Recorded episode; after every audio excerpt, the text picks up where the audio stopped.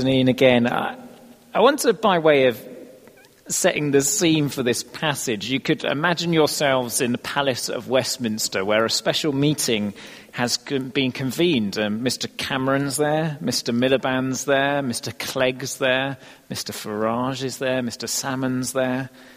Uh, and into their mix comes sort of the fly in the ointment, uh, George Galloway, who they've sort of let into their gathering, and they're. Um, they're, they're a little bit annoyed that they've had to do so. But they, they let him in anyway, and they sit and they, um, they talk among themselves, and, and occasionally he butts in and they find it highly annoying. but they want to know what he's got to say because he seems to have somehow captured the imagination of the people from his constituency. And I think, well, there must be something in his respect party. And then Jihadi John uh, comes into the Palace of Westminster. Um, somehow you have to bear with me on how, you, how he gets there. But he comes in and he gets down by George Galloway and says, I'm so sorry, George. I got caught up. I didn't know what I was doing. I'm terribly sorry. Um, you've got to help me. Imagine the reactions from our, our, our esteemed political leaders seeing this man who's wanted on both sides of the Atlantic uh, in that context with this person that they look down on anyway. And then if uh, Galloway said, Don't worry, son, it's going to be okay, I'll help you, their revulsion with him. The, the parallels aren't obviously very exact between um, Galloway and, and the Lord Jesus Christ, but something of the shock of someone who is so outcast in our society coming into somewhere so respectable via someone who's not quite sure about in the middle is what's going on in this story. And the person who's the outcast isn't a jihadi, John, but a woman who's been living a sinful life.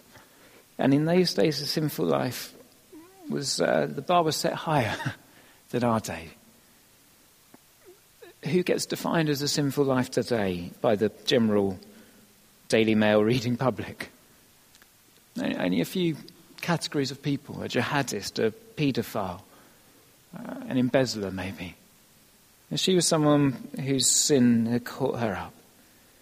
And she found herself in a situation she would never have been able to go into except for this intermediary, this bearded, maybe long haired, 30 something year old man who was sitting in here in his seat of respectability with the Pharisees and uh, having a meal with them. now, if you were here last week, you, you'll remember that this man, Jesus, was winding up the seat of respectability. he kept doing things on the Sabbath, he kept doing things that annoyed them. Uh, and he's obviously trying to teach them something, but yet when they invite him to dinner, he still says, Yeah, okay, I'll come. He doesn't poo poo them. He goes to their house, he reclines at the table with them. And um, then this woman comes in. And you've got to bear in mind that at this point, Jesus is sort of person, not quite grata. They're not sure if they want him there or not. He's partly there because it's um, keep your enemies close sort of mentality. Let's find out about him. Let's tease out what's going on with him. Let's see if he really is a prophet, we see in verse 39. Let's, let's test him. Let's find out if he really is a prophet because he's upsetting the status quo and we don't like it. And this woman comes in and she's just there at his feet, just breaking this extraordinarily expensive jar of perfume that we're told elsewhere could have been a large chunk of a year's wages. And um, just pouring it on his feet. And then drying his feet with her hair. In what, even in our context, would be a sensual activity. And in those days, absolute taboo. Why does Jesus allow her to touch him, the Pharisees want to know? Doesn't he know what sort of person she is? Why would you associate with an outcast? And um, Jesus, almost telepathically, it seems in verse 40, answers Simon's unspoken question. And he says, Simon, I've got something to tell you. And he doesn't tell her about the woman, he tells him a story.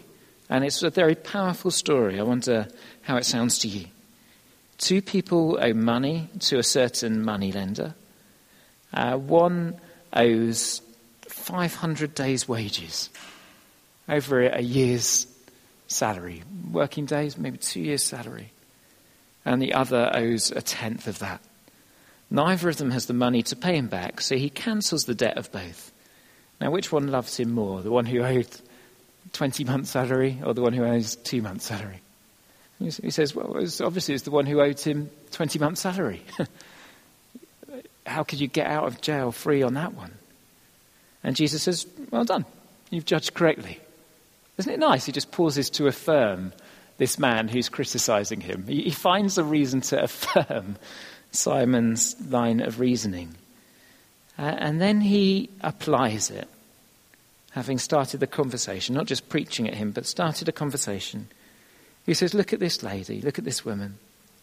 When you invited me here, you, you didn't even wash my feet, which would have been the custom for an honored guest. But she has. She, she did it with tears. And she did it with her hair. And then you didn't give me a, a greeting in a form of a kiss, which would have been the customary greeting as you came in. You just, you know, sort of ushered me in past you. But she hasn't stopped kissing my feet.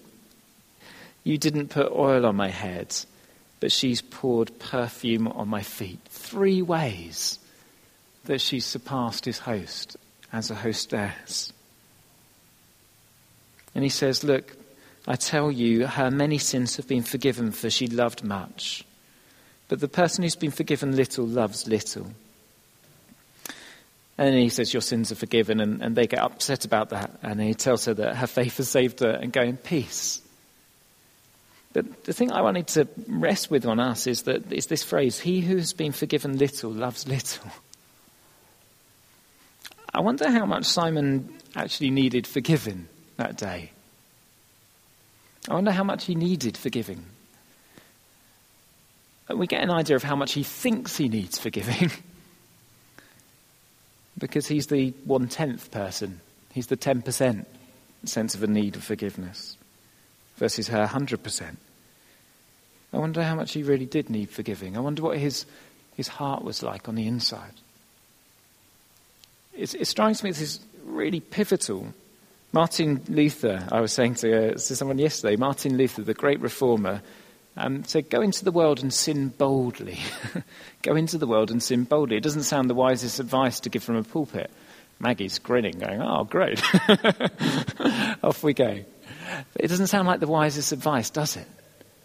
Until you realize that, until you realize what you're actually like in the deepest, darkest, depraved bits of you, you can never realize how much you've actually been loved and how much you've actually been forgiven. See, many, many of us have a great level of respectability.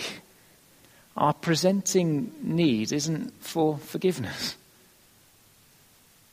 I'm no worse than the next person, says the newspaper reader. I would never have done that thing as we look down our nose at someone. But she's not in that place. She can't look down anymore because she's on the floor. Her nose is on the floor. And she's wasting her time and her money on the Lord Jesus because she knows that she's desperate for forgiveness. Now, is it likely that she was worse than Simon the Pharisee? Well, the answer to that is a no and a yes. By the conventions of society, she was obviously worse than Simon the Pharisee. They all could see it, they knew it, she was an outcast and she shouldn't have been allowed in. But in her heart, were her transgressions worse than his? Maybe they were, maybe they weren't.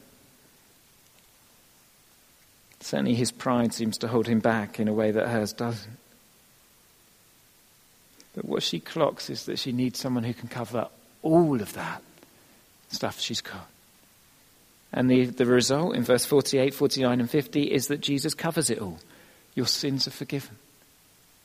What does, what does it mean? It means if you go to Jesus and say, I'm desperate, I need help, I can't get there on my own, I haven't got it in me. He's able to meet you and forgive you utterly. If you carry to Him a small amount of sin, as, as far as He's able to meet you. If you have a revelation that you desperately need Him, you can meet Him in your entirety. If your revelation of your sin is very small, you can only meet Him to that level. One of the marks of Christian maturity is not so much how good you are, but how much you realize you fall short of God on your own strength. It sort of stands to reason, doesn't it? If you think about temptation, if you're trying to tempt something, if you're a, if you're a, a demon or a devil, and um, you know that you can trip Tim up all the time on picking an arbitrary thing, say vanity. If you knew you could pick Tim up arbitrarily on vanity, just like that, um, why go to the next level? Because you can just knock him over straight away. But if over time he realizes that that might be a thing and he surrenders it to God and all, all these different things, like getting custard on his face at the holiday club or, or something like that, um, gradually the level of temptation has to be more acute, more specific, more honed. And gradually he realizes actually there, was, there were other bits of me that weren't right with God. And he needs a savior for those bits. Do you see how it works? And over time, as you get through different temptation levels, you face deeper and harder things. And yet the cross is big enough for all of it. Can you see that at work in your life as you've resisted temptation, as you've made progress from time to time, and no doubt fallen at other times as we all do? And you come to God and say, Help. There's mercy there, isn't there? You see, the problem is that the Simon's world was the world of religion, and the world of religion says, I'm going to try and get better and better until I just about make the grade for God. And the, the gospel says no one made it that way. No one was ever good enough for God, Simon. Anglican. no one was ever good enough for God. No one. No one, not one person. Apart from the Lord Jesus. Except that they could be good enough very easily if they have this faith that the lady has in this passage.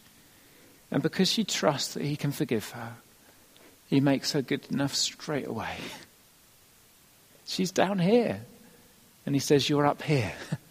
Simon's maybe in the middle, trying to get up. And Jesus exposes his heart and says, Look, you're not getting there, Simon, are you? Which one's better off?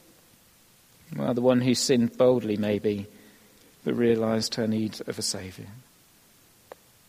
So that's the main gist of this passage, I guess. Jesus can forgive sins, and those who are forgiven a lot will love him a lot back. But there, there is another strand to this passage as well that might be relevant to us in our, in our 21st century London life.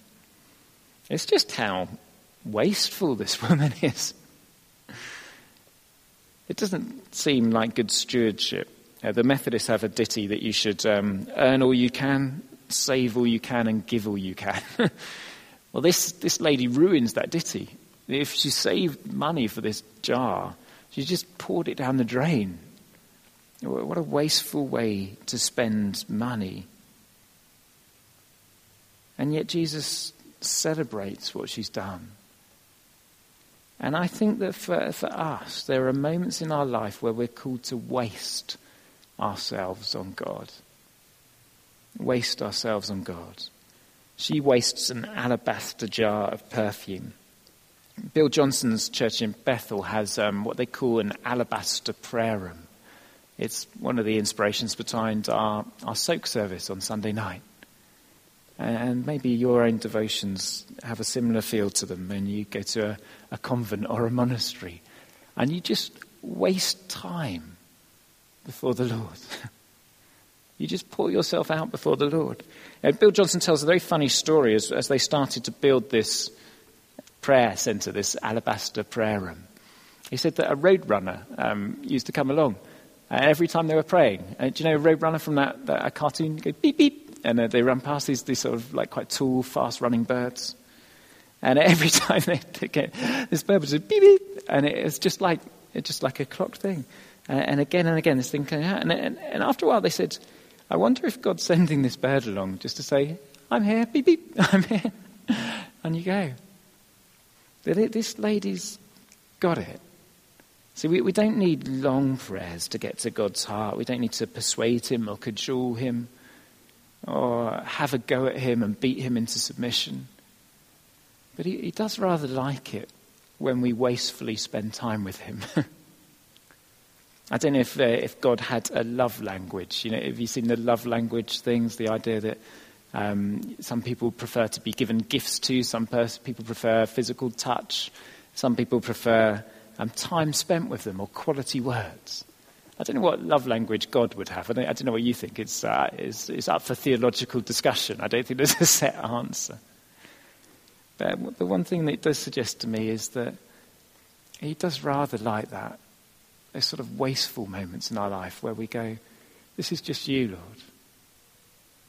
I don't know where you have those. I hate, I hate you do get them sometimes.